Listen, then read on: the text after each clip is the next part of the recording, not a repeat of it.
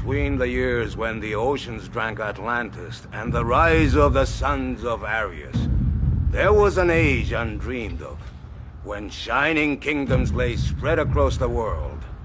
Hither came Conan, the Cimmerian, sword in hand. It is I, his chronicler, who knows well his saga. Now let me tell you of the days of high adventure.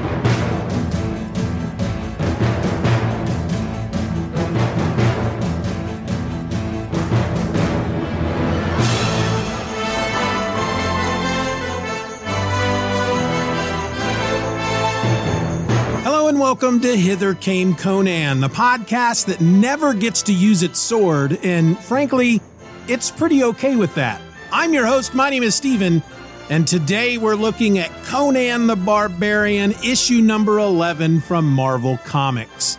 This issue sports a cover date of November 1971, but it hit the stands in August. It sold for just 25 cents, and the title of the story is Rogues in the House. This issue was written by Roy Thomas, with pencils by Barry Windsor Smith, inks by Sal Buscema, and the letters were by Sam Rosen. Into the boat! Conan sits in chains in a Corinthian jail, betrayed by Jenna. Murillo, a Corinthian lord, comes to the jail with an offer to free the barbarian if he kills Nabonidus, the secret head of the city, as the lord is concerned with the red priest's pillaging ways. The plan hits a snag when Murillo's agent in the jail, Athicus, is imprisoned for reasons unknown. Murillo, thinking that Nabonidus was behind the imprisonment of Athicus, decides to take matters into his own hands and deal with the Red Priest himself. Meanwhile, Conan escapes on his own, seeking vengeance on Jenna. He finds and kills Igon on the way, then throws Jenna off the roof into the steaming garbage in the alley. He then turns his sights on Nabonidus. Conan sneaks onto the priest's grounds and into the sewer tunnels beneath the house, where he encounters Murillo, who has been sneaking through the sewer tunnels after confronting Nabonidus and discovering the creature sitting on his throne is a brutish ape monster. Further investigation in the tunnels finds the unconscious body of Nabonidus. The priest comes to and explains that the creature Murillo encountered was Thak, an ape man captured as a cub by Nabonidus to be his servant. I will name him George, and I will hug him and pet him and squeeze him. Thak began to get ambitions of his own and attacked his master, knocking him unconscious and taking his place on the throne. Shame on you, George. Conan also discovers that Murillo is not as noble as he seems, as he had been selling state secrets. The three rogues go to confront Thak and observe him through two way mirrors, rampaging through the house. Eventually, the men are trapped in a locked room as Thak storms at them. Conan and Murillo manage to slay the giant beast. Nabonidus takes the opportunity to try to kill them with deadly fire traps, but is slain by a dagger thrown from Conan. Conan decides to leave Corinthia entirely and travel to Argos. All right, so I need you. I'm yours. this issue is based on the Robert E. Howard Conan story, Rogues in the House. And apart from just a few small changes, it's actually a very loyal adaptation. So I'm just going to do what I've been doing and go through the issue itself. And as I do so, I will point out the differences with the original Howard story, as long as I remember to do that when they pop up. My brain hurts! But one thing I failed to mention in the last episode when I talked about the price increase, you know, it went from 15 to 25 cents. The issue, that's what I'm talking about. Well, along with that bump in cost, we also got a bump in the number of pages. So here, rather than trying to tell this tale in 18 to 22 pages, as they have been previously, Roy and Barry have 34 pages to adapt this story. And I think they did a pretty damn good job filling all 34 pages. I really do. Also, in case you're curious, when Dark Horse had the Conan license, they also adapted Rogues in the House in Conan issues 41 through 44 from June to October in 2007. That story was written by Timothy Truman. The artist was Cary Nord. The letterer was Richard Starkings and the colorist was Richard Isanove. It too was a very loyal adaptation, but frankly, it's been about a month or two since I've read it. So, uh, you know, all three versions of this story are kind of merging in various areas in my brain. So My brain hurts too. I don't quite remember everything about the Dark Horse adaptation, but I feel like because it spanned four issues, they would have added much more detail. For example, I do recall that when Nabonidus tells Conan and Murillo how he got Thak as a cub, we see it as a flashback and it takes up at least two pages. But here's the thing. While the Dark Horse version looks beautiful, it is Cary Nord after all. I think I rather enjoyed Roy and Barry's version best. How about you? Have you read both? What'd you think? Steeven or else at gmail.com. All right, let's get into the issue. We'll start with the cover. We have an image of Conan fighting a brown ape creature that's wearing a blue cape. It's bordered in red. It's like they took a red cover and just slapped this picture on top of it. And not a big fan of that kind of trade dress. But it's got a caption that says, All new, the longest, greatest Conan epic ever. And then below the image, it says, The Talons of Thak. I actually, despite the great expanse of red on this cover, I really quite enjoy it. I think it's a, a fun little image with Conan fighting this ape creature, even though I don't know if this is how it was originally colored or if they tried to touch it up with this reprint that I'm reading, but Thak is wearing a blue cape on the cover when it's red in the in the issue and he's holding a flaming brazier in his hand and it is also colored brown, the same exact color as his fur, which boo, thumbs down, bad coloring job.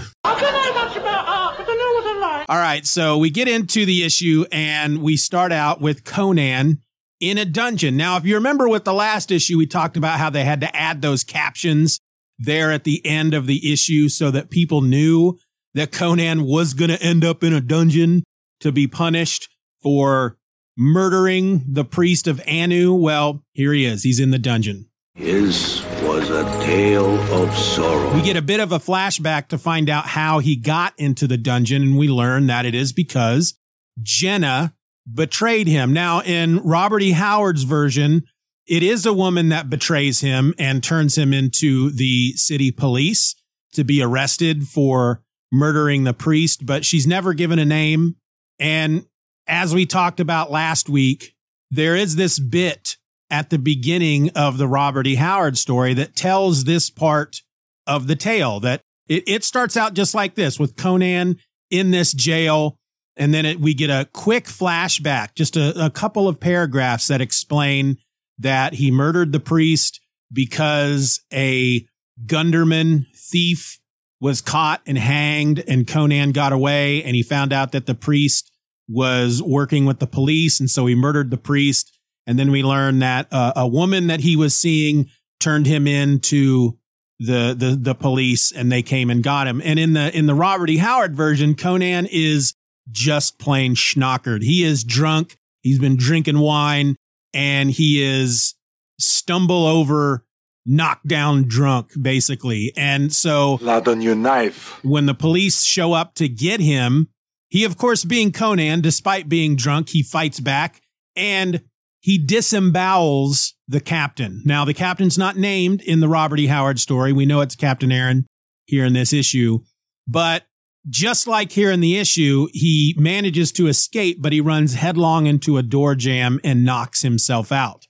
In the issue, however, again, we have Jenna who betrays him. This was something that Roy set up in the previous issue to hook Jenna up basically with Igon and give her a reason to want to betray Conan. It's not like she hasn't done it before. She stole all that gold from him back in that issue with the giant bat.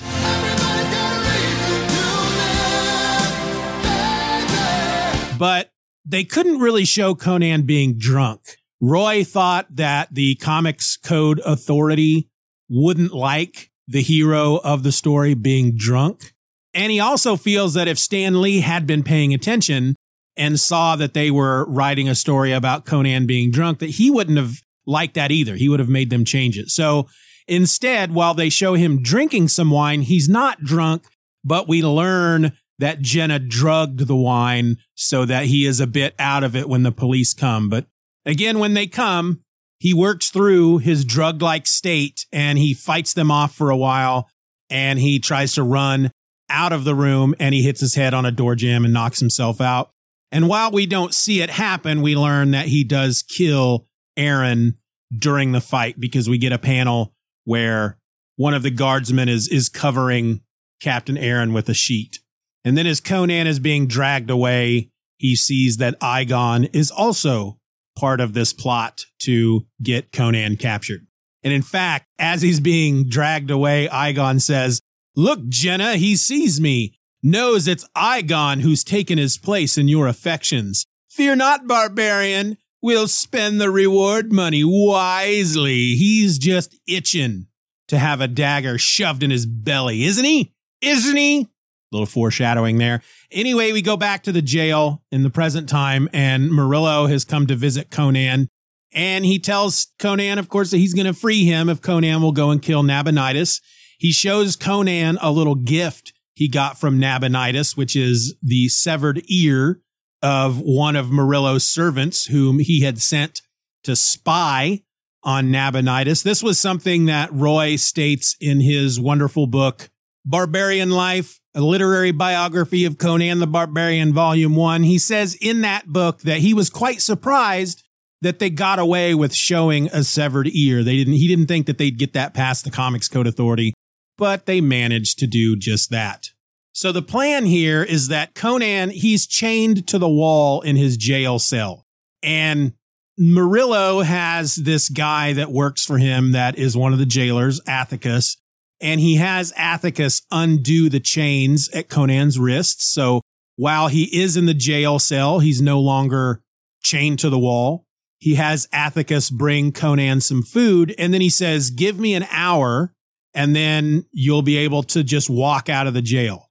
Athicus will leave the door open, just, just walk out, go kill Nabonidus, and then go straight to a tavern called the Rat's Den, where gold and a fast horse will await you. Conan agrees, and it's made clear here that Cimmerians do not break their pledges. If they say they're going to do something, they will do it, which is exactly why Murillo came to talk to him. So Murillo goes home and he's there for a while when one of his servants comes in to tell him that Athicus has been arrested. And the servant is named Sivraj. This is something that was not included in the Robert E. Howard story. There is a servant that tells Murillo about his agent at the jail, but he's not given a name. Roy gives him a name, Sivraj, S I V R A J, which is Jarvis spelled backwards. And we all know that Jarvis is Tony Stark, Iron Man's loyal butler. What was I thinking? You're usually so discreet. So Murillo thinks that Nabonidus is behind Athicus being arrested and realizes that with Athicus in jail, Conan is not going to be able to escape. And so he realizes that if you want something done right, you got to do it yourself. So he grabs a sword and jumps on his horse and he rides on over to the house of Nabonidus. Prepare to die. It is midnight, according to the captions, and Murillo starts to sneak in, scaling the wall and creeping about in the garden. Conan, we then see, manages to escape. He's sitting in his cell eating his food when one of the other jailers sees that he's eating food, opens up his cell, comes in to find out what's going on, and then realizes that Conan's not chained to the wall, which big mistake, jailer man, because Conan smacks him across the face with a frickin' turkey leg or something, or a big beef bone or whatever he's chewing on, and then he escapes. However, he doesn't go immediately to the house of Nabonidus to, to do what he told Murillo he would do. He needs to get revenge on Jenna first. And so he goes to where Jenna is living in the maze. And there's a moment where they mention as he's walking through the maze, it says, The maze, a labyrinth of back alleys and devious ways, of furtive sounds and nauseous stenches. For sewers are unknown in the maze, where mud and filth mingle in reeking puddles. Keep that in mind because that's going to mean something here in just a bit. So before Conan goes up the steps to Jenna's room, which is up on the second floor in this building, he sees Igon come out of the room and start coming down the steps. And so Conan hides. And as Igon gets down to the bottom of the steps, Conan makes his presence known and immediately punches Igon right in the gut. As Igon is gasping for breath, he takes Igon's knife belt, which I'm assuming because he makes such a big deal out of it. First, give me that knife belt, he tells Eygon. And, and I, I have to assume that's the knife belt that Conan stole from Nabonidus in the previous issue when he and Bergen broke into the house of Nabonidus. And the only thing that Conan took was the belt.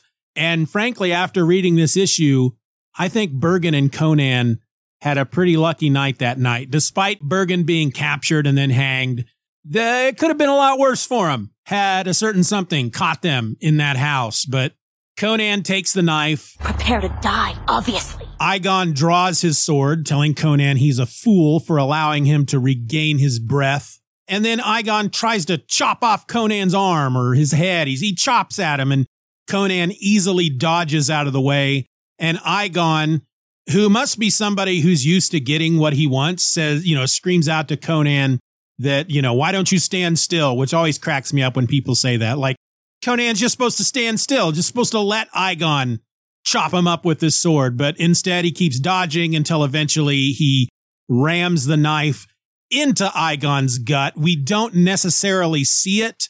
We see it from behind and we see basically the fabric on Igon's vest which this is the first time he's worn a vest, a shirt of any kind. And I'm assuming they did it specifically so that when Conan stabs him and the knife pierces through his gut and out his back, we don't see that. That's why they put the, the little vest on him. So we can, we can see there's a tent now on the back of his vest where the knife is about to poke through. But yeah, Eygon is dead. Then Conan kicks in the door of Jenna's room and it's pretty awesome because instead of just kicking the door free and having it swing open and bang against the wall or kicking it off its hinges so it falls to the ground, he kicks it and the door just freaking shatters into hundreds and hundreds of pieces of wood scattered about the floor. Jenna is in bed and she's naked. Oh, she's naked. And I should mention that when we saw her in the flashback earlier, in this issue. She's naked there as well. Naked? Naked. There are two panels, both here and in the flashback, where she's shown from the back. She's got a blanket around her waist, but it's obvious that if the camera were to swing around and show her front, that you'd see her boobies. And this was another thing that Roy wasn't sure if they'd be able to get away with when it comes to the Comics Code Authority. Cause while, you know, looking at it now, all right, it's the bare back of a woman sitting up in bed, it's not a big deal. But apparently back then in 1971, it was rather racy. It had a lot of fellas, young boys reading this book going, ooh la la, look at her bare back, Jim. Look at that. Holy smokes. So yeah, doing some racy things with Conan and Jenna back in 1971. So when Conan comes bursting through the door, he's holding his knife up in front of him. She screams at him wants to know where Eygon is, and she realizes that Conan has killed him. And then she just immediately starts to lie because she thinks Conan's there to kill her. But she tells him that Conan shouldn't have killed Eygon because Eygon was just leaving to go rescue Conan from jail. Conan tells her that the truth would stick in her throat if she ever tried to tell it. And because then after she says that she had sent Eygon to go rescue him, and he tells her that she's lying.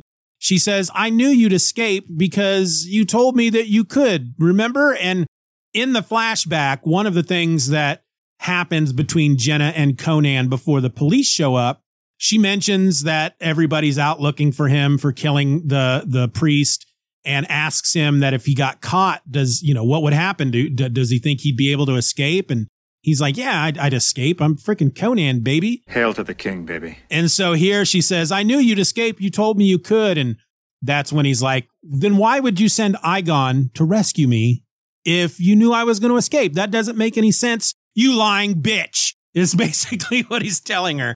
And so he just picks her up. The blanket, conveniently enough, stays wrapped around her.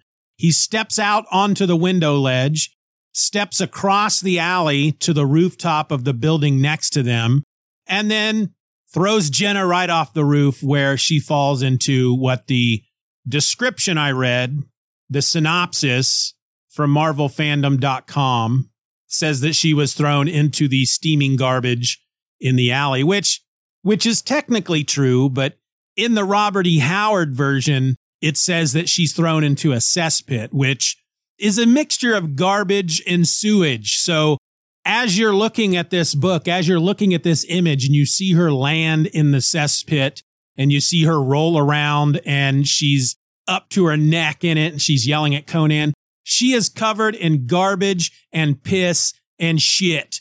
That's pretty disgusting. And apparently this is just most Conan fans' favorite scene. Conan throwing a woman into piss and shit. Apparently people just love that about him. And I mean, I guess she deserved it, but there are other reasons to like Conan. I'm afraid and I'm shy. So then we get to part two of the book. This is split into two parts and part two is called The Talons of Thak. And Conan is breaking into the house of Nabonidus. He scales the wall. He finds a dog, a guard dog dead in the garden surrounding the house. Actually, now that I'm looking at it again, the dog isn't dead. It's dying. And Conan has to put it out of its misery, which that's just some hardcore stuff they're showing in this book. We've seen a severed ear. We've seen Conan stab somebody through the belly so deeply that the knife pierces his back, comes out the other side. And then we see Conan have to kill a dog because it had its neck broken and it's suffering. Well, Conan finds the entrance to some tunnels or some, some sewers and he goes in He got the tunnel. and a, a metal grate with spikes on the bottom comes slamming down behind him, almost piercing his back, but he can't lift it back up. So he's trapped in the sewer. And so he goes in further and deeper. And that's when he runs into Murillo, who tells him that he assumed that Conan wasn't going to be able to escape. Once Athicus was arrested, he figured Conan would remain in jail. So he came to kill Nabonidus himself. However, when he got into the house, he found that one of the red priest's servants, Joka, finds a dude just dead on the floor, his neck broken. Then he finds what he thinks is Nabonidus sitting on the throne because he's approaching from behind. And all he can see is somebody sitting there wearing the red priest's robes. And he comes up behind him and he's getting ready to stick him with his sword when Nabonidus turns around to reveal that it's a big hairy ape beast, man ape beast thing. And Murillo tells Conan all about this, and he tells Conan that Nabonidus must be some sort of were beast, like a like a were ape. And Conan just takes him at his word. He says, you know, there everybody knows that there are men who can take the form of wolves at will, and then the two decide, let's just get the hell out of here. Everybody out. But as they're trying to find a way to get out of the sewers, they find Nabonidus unconscious on the floor in one of the tunnels. And that's when they learn that this ape creature is named Thak, that it's not quite an ape and yet not quite a man. It's somewhere in between. It's more ape than man, but is rather smart for a monster or an ape beast or whatever the frick it is. It's from a race of creatures that live in the mountains. And Nabonidus, uh, a long time back, found Thak when he was a cub, took him home, raised him as a servant, thinking that he was raising uh, a loyal bit of muscle, the one servant that he'd be able to trust. And we also learn here that in, in the comic issue that Murillo wanted Nabonidus dead because Nabonidus knew that Murillo was selling secrets to another nation or another city state or whatnot. And so basically Murillo was a traitor and he was going to, he was going to tell the king. I don't remember that being a thing in the Robert E. Howard book. I know that he did get an ear from, you know, a severed ear that belonged to his servant that Nabonidus sent him. that basically was telling Murillo that he had until morning to live. And it was actually, we learned that Nabonidus was telling him, this is your one get out of jail free card. You need to leave town because tomorrow I'm going to whisper a little something in the king's ear and then he's probably going to send people around to kill you. Murillo just assumed that meant that Nabonidus was coming to kill him. So he decided to take matters into his own hands. Anyway, the three of them decide to band together to, to try to get out of the sewers. Nabonidus knows how to get them out and he will help them if they will protect him while they do so because they have to go up into the house to do it. And they come to a chamber with a big mirror on the wall and he's got a bunch of brass tubes pointing at the mirror. And inside the tubes are other mirrors. And basically he has a collection of mirrors all over the house that reflect into these tubes and he can see what's going on anywhere in the house in this one big mirror in this room. So it's a security system. It's just like a, a bank of monitors and a bunch of cameras all over the house. And through the mirror, they see Thak. Thak is sitting there waiting at this door, and it's a door that's at the top of the stairs from where Conan and Nabonidus and Murillo are. And Thak knows that if Nabonidus wants to escape, he has to come up through that door. It's the only way out of the, the sewers and the tunnels and the dungeons underneath the house. And so he's just sitting there waiting patiently, which I don't know that that makes a lot of sense to me. This, the same thing happened in, in the Robert E. Howard story. I don't understand why Thak, who decides he wants to become the master of the house, knocks Nabonidus out and dumps him in the dungeon and then is waiting for him to come up through the door so he can kill him. Why didn't he just kill him the first time around? I, I don't know. I don't understand that part of it. If, if, if, if you get the point there, let me know, Steeven or else at gmail.com. But as he's waiting, he notices over there in a corner, there's a leopard, a black panther that has is chained to the wall. It's one of Nabonidus's pets. And Thak, wanting to be the master of the house, goes over to the, the freaking panther and starts petting it as if he is Nabonidus. And the panther then bites Thak and Thak and the panther fight for a little bit, but eventually Thak kills the panther and we get a moment where he lifts up the panther's paw and gives it a little wiggle to see if the panther is dead, which is supposed to mirror the scene in King Kong where Kong did that with one of the dinosaurs that he killed. Now, this scene does not appear in the Robert E. Howard story. There is a bit in the Robert E. Howard story that happens at this point that gives us an opportunity to see just exactly how intelligent Thak is. And what happens in the Howard version is that at this moment, when they come to the mirror and they see Thak waiting for them at the door, behind him creep in a group of men who are revolutionaries, basically. They've come to the house to kill the red priest, who everybody knows is the true ruler of this city. And they want revolution. They think that Nabonidus is a tyrant, which he is, and they've come to kill him. And Thak notices them, but instead of attacking them, he pulls a little rope. There's all these traps all throughout the house that can be sprung by pulling various ropes. And he pulls a rope. It causes this trap to be sprung. They're trapped in a room and they are killed by having a poisonous gas seep into the room, which Nabonidus just finds super interesting that Thak would remember and know how to do that. He's seen Nabonidus do it a number of times, but the fact that he is this ape beast that knows how to do it and remembers how to do it, that's what we see in the Howard story. Roy and Barry decided not to include that here because they felt that it was too much of a coincidence that the very same night that Conan and Murillo break into the Red Priest's house to kill him, that another group of men happened to pick that exact same night to break in to kill him. So instead, they put this little scene in with the, the, the Panther to show basically how tough and strong and how vicious Thak is. Well, the incident with the Panther makes Thak realize that he's, he's not going to be the master of the house. So he starts storming through the house and wrecking stuff. And that gives Conan and Nabonidus and Murillo the chance, the time to escape from this room and get up into the house so they can get out. And in the Howard story, when Thak pulls the rope and kills the men who are coming to kill the Red Priest, once they're dead, he vents the room of the gas and then he goes in to take the dead bodies and dispose of them, just like Nabonidus would do. And it's it's that opportunity. That's what they use in the stories for the three of them to to escape the dungeons and try to get out. And I think in the story they're actually trying to get through a room, get to a room in the house that has weapons that they can use to destroy Thak. But I feel like I don't think that's the case here in the issue. I think they're just trying to get out of the house. But they're discovered by Thak.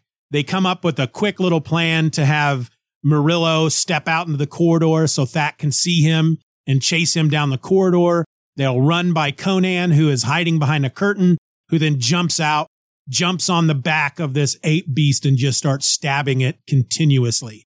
In the Howard story, he's got a very long bladed knife. And in the, in, in the comic, he's got a sword, but he's on the ape's back his legs wrapped around its waist, and as he's just plunging his sword in and out of its back and its side, its neck, trying to find something vital, and it's not working. The ape is not going down. And if you've ever seen the Frazetta cover to one of the Lancer slash Ace paperback collections, it shows Conan on the back of an ape beast that's wearing a red cape. That's that's what this is from. That's a very classic image. You'll you'll see it a lot online. And it's actually the cover to the one Conan paperback I used to own or used to be in the house. It was my dad's or my brother's, but it's the one that just sat around the house and I never read because I'm an idiot. Why am I so stupid? But eventually, Thak manages to get its arms back behind it and grasp Conan and start squeezing the life out of Conan. And Nabonidus tells Murillo that he has to do something or Conan's going to die.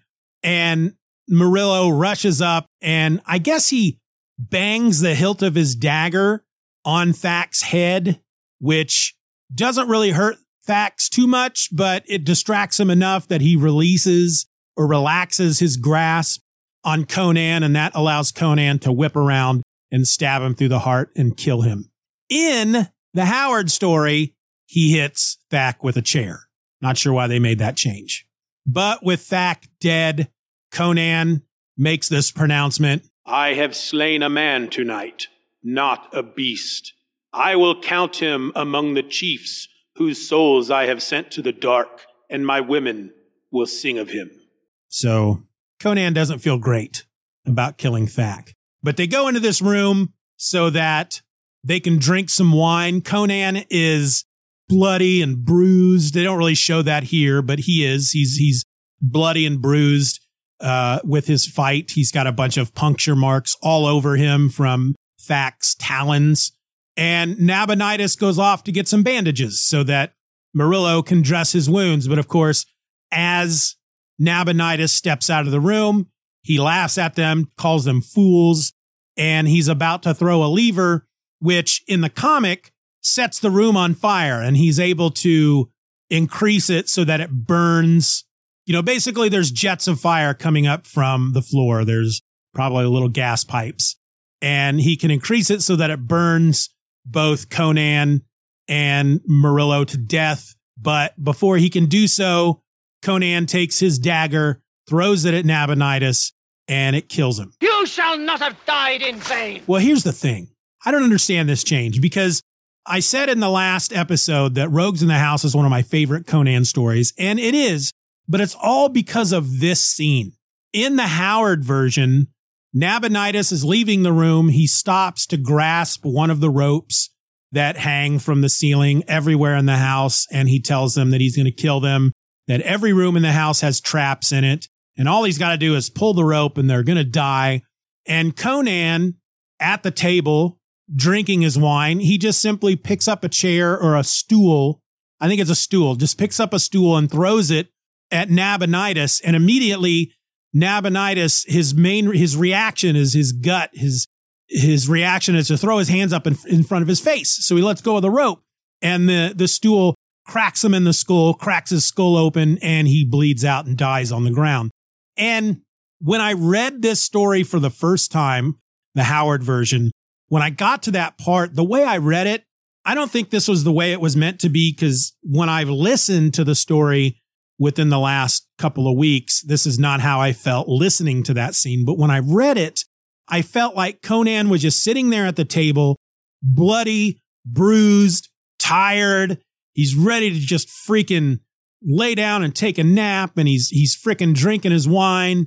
Nabonidus goes to grab the, the freaking rope and he's yelling at him and calling him fools. And Conan, in a very nonchalant way, still holding his cup of wine, just leans down, grabs a stool, and throws it at Nabonidus and kills him. And it was just this very, like I said, nonchalant, just kind of, ah, he's dead now.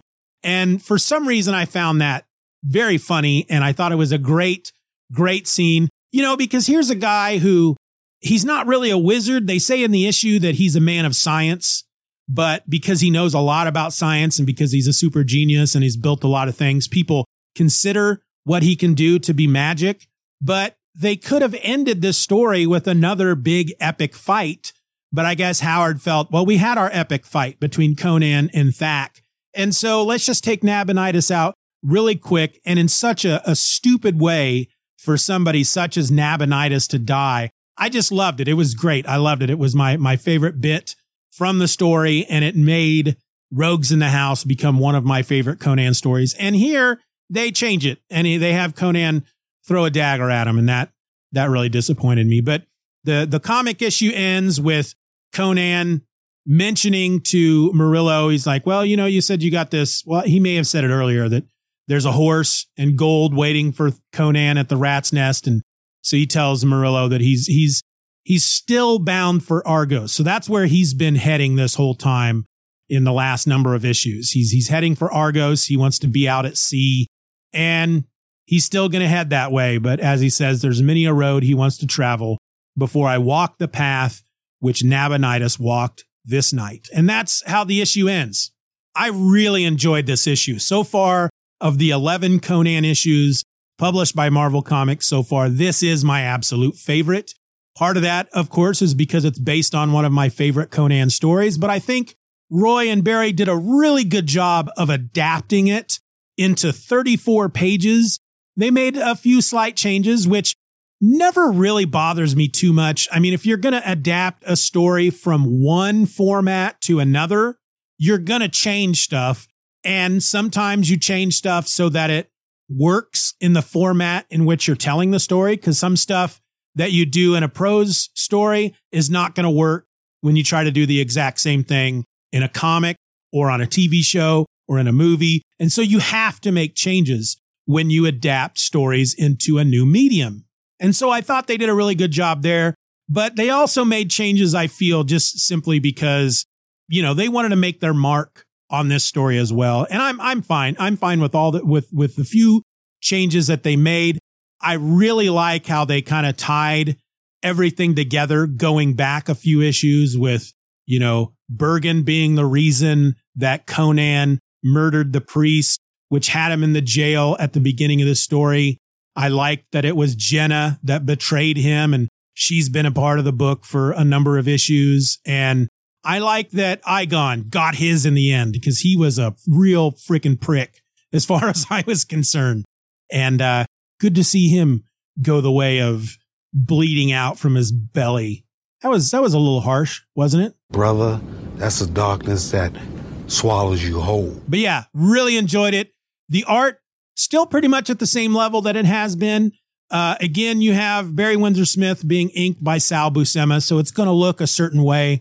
And so it's, it's maintained that look for the last number of issues. And I have no problem with it whatsoever. The fight between Conan and Thak, I thought was really well done. I really enjoyed that. It was all in all, was just a really well done issue. And it's my favorite one so far. What about y'all? What'd you think? Did you enjoy this one? Send me an email, Steeven Orrelse at gmail.com. And hey, speaking of emails, I guess it's time to do a little listener feedback.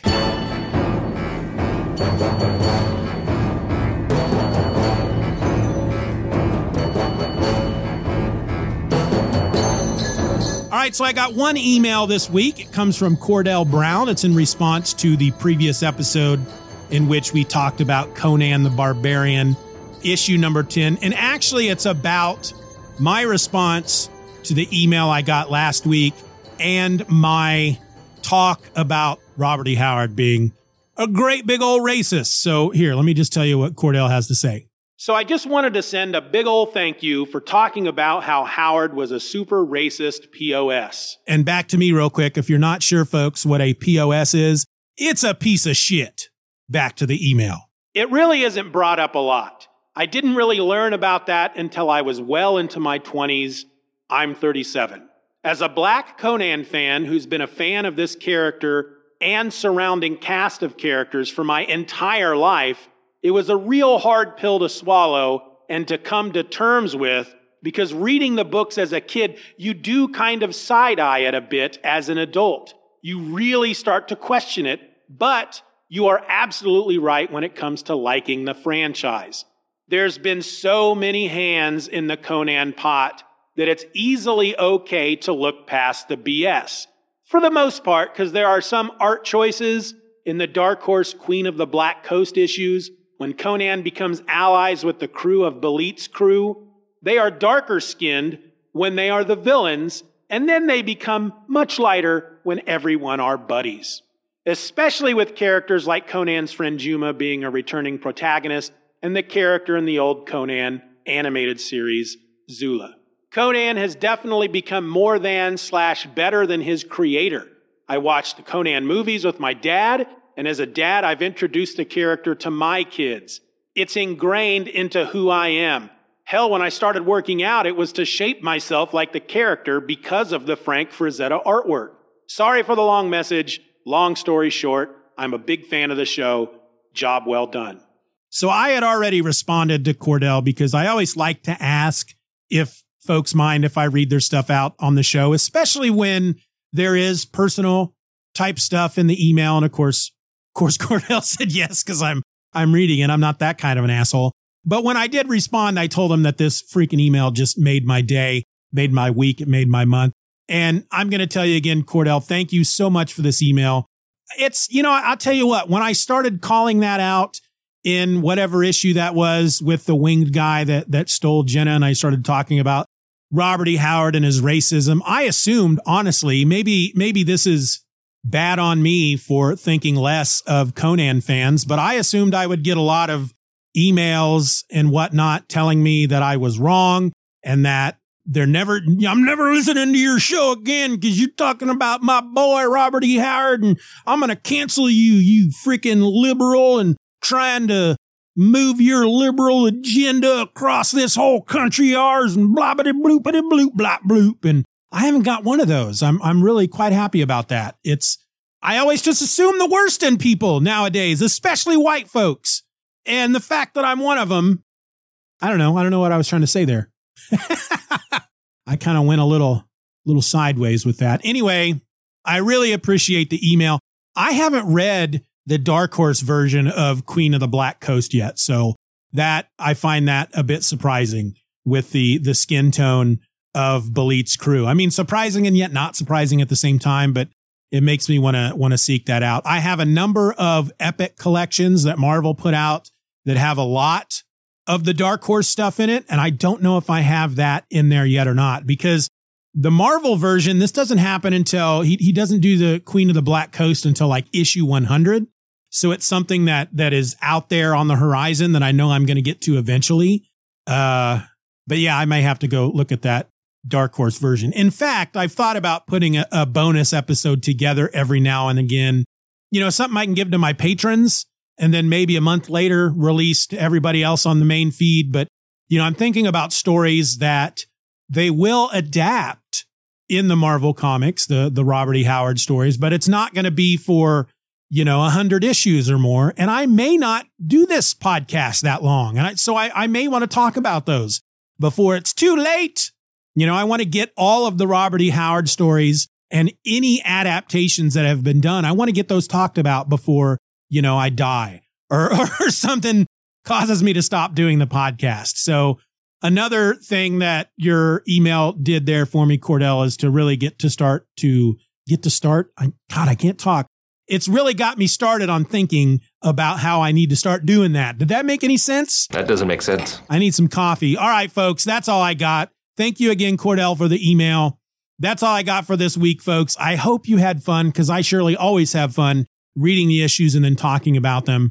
Next week, unless there is a delay, we're going to be looking at the second of the new Titan Conan comics, which it's supposed to release on August 30th. That's what they're saying this week because it was actually supposed to release this week. But because issue number one was pushed back a week, issue number two, and I think every subsequent issue at this point has been pushed back a week from their original date. So instead of releasing today on the 23rd, because that's when I'm recording this, it's going to release next Wednesday on August 30th. So that, so we're going to talk about it on Friday's episode, providing I have a chance to record it between now and then. Otherwise, we're going to get back to Marvel with issue number 12 from September of 1971. I'm going to try and record that episode this week to be ready for next week in case I'm not able to find a chance or find the time between Wednesday and Friday to read the new Titan comic and record an episode about it. So, what are you going to get next week? I don't know. Until then, folks, keep your swords close by and never stop treading them jeweled thrones. Bye. Hither Came Conan is a Steeven Orr Else production. Find more podcasts at steevenorrelse.com. Questions and comments can be directed to steevenorrelse at gmail.com. Find me online at Twitter, Spoutible, and Instagram by searching for at Steeven Orr Else. And join my newsletter, Steeven Says Stuff, at list.justanotherfanboy.com. This is a free Substack where I will send every single podcast episode I host right to your inbox the morning that they are released. You can support the show for as little as a dollar a month over at the Patreon by going to patreon.com slash Steeven R. Orr. And in return, I'm going to do my very best to give you and your fellow patrons podcast episodes just like this one before anybody else. I also encourage you to rate this show wherever available and share this episode with a friend. All links will be in the show notes.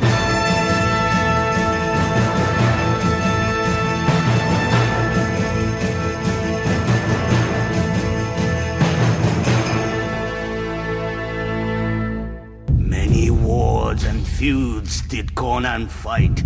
Honor and fear were heaped upon his name. In time, he became a king by his own hand. This story shall also be told. So if he's got to do something, so if he's got, and so he realizes that if you want done, Jesus Christ. Enough talk! What's so special about Hero Bread's soft, fluffy, and delicious breads, buns, and tortillas? Hero Bread serves up 0 to 1 grams of net carbs, 5 to 11 grams of protein, and high fiber in every delicious serving. Made with natural ingredients, Hero Bread supports gut health, promotes weight management, and helps maintain blood sugar. Hero also drops other limited edition ultra low net carb goodies like rich, flaky croissants and buttery brioche slider rolls. Head to hero.co to shop today.